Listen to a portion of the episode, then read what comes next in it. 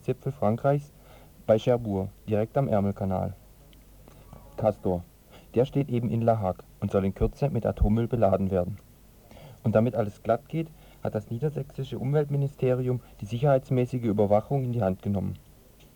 Wäre ja auch zu peinlich, wenn man, wie in Philippsburg letztes Jahr geschehen, nach getaner Verfrachtung der Brennelemente feststellen müsste, dass der Deckel gar nicht auf den Castor passt.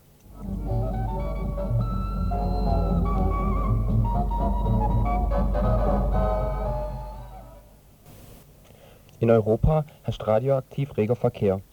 Zuerst wird verbrauchtes Material aus deutschen Atomkraftwerken nach Frankreich oder Großbritannien gebracht. Hochradioaktiver Sondermüll, lästiger Abfall beim sogenannten Recycling muss wieder von Deutschland zurückgenommen werden.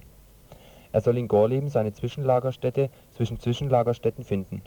Das noch verwertbare Material gelangt nach der Wiederaufbereitung in eine der Brennelementefabriken, die in Frankreich und Belgien stehen. Von dort gelangen die funkelnagelneuen Brennstäbe zurück in die AKWs der BRD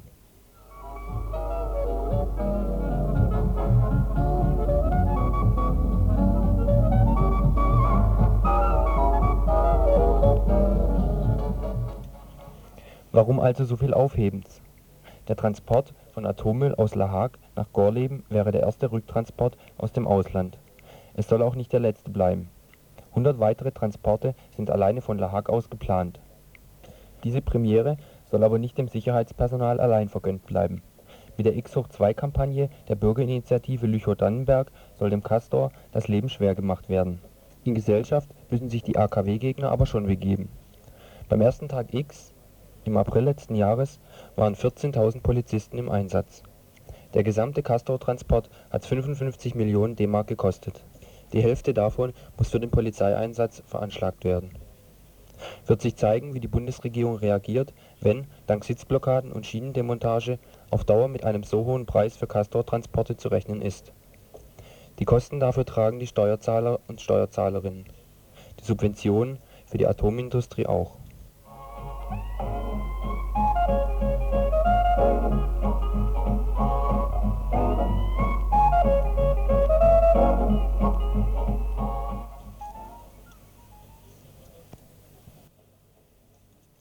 Sobald klar ist, wann der Castor rollen wird, gibt es in Lüchow eine Auftaktkundgebung zur X-2-Kampagne.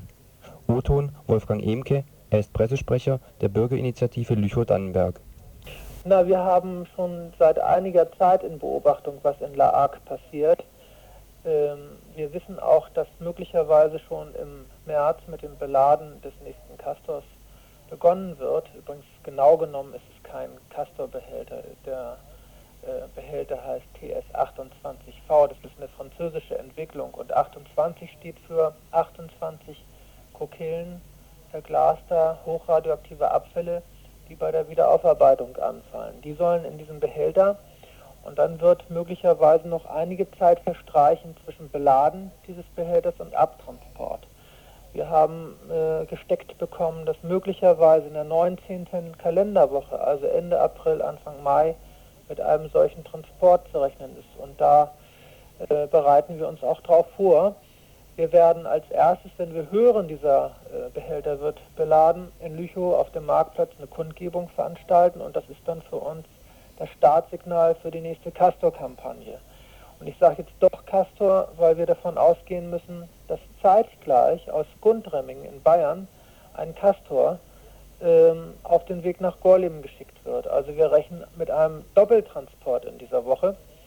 Äh, vielleicht hat die Gegenseite einmal rauf und runter gerechnet. 55 Millionen hat der letzte Transport gekostet. Zwei Transporte, das wären 110 Millionen. Und ich glaube, sie wollen das gern durch zwei geteilt haben, wenn sie äh, wieder Tausende von Polizisten auf den Weg bringen müssen, um diese Transporte zu schützen.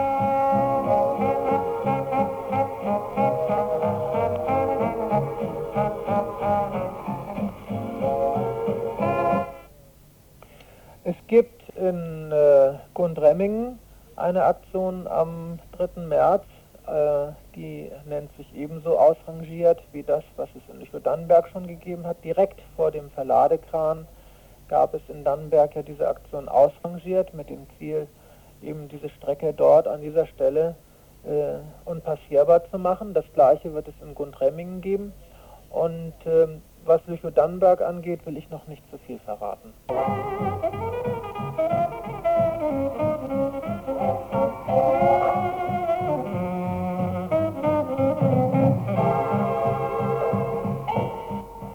Gundremmingen. Dort fand schon letzten November eine symbolische Schienendemontage statt. Dies soll am 3. März, an dem Schienenstück, das einzig dem Atomkraftwerk dient, wiederholt werden. Für die Aktion „ Castor, wir stellen uns quer “werden noch massig Leute gesucht, die sich beispielsweise bei Flugblattaktionen für die Appelle verantwortlich zeichnen, so dass nicht einzelne Personen juristisch belangt werden können. Es soll an diesem Sonntagmorgen ein Schienenfrühstück geben. Aktionisten, Schraubschlüssel und Spaten sind herzlich willkommen. Für mehr Details gibt es eine Kontaktadresse: Mahnwache Gundremmingen CO Karl-Rabbach-Haus, Postfach 90, 73555 Mutlangen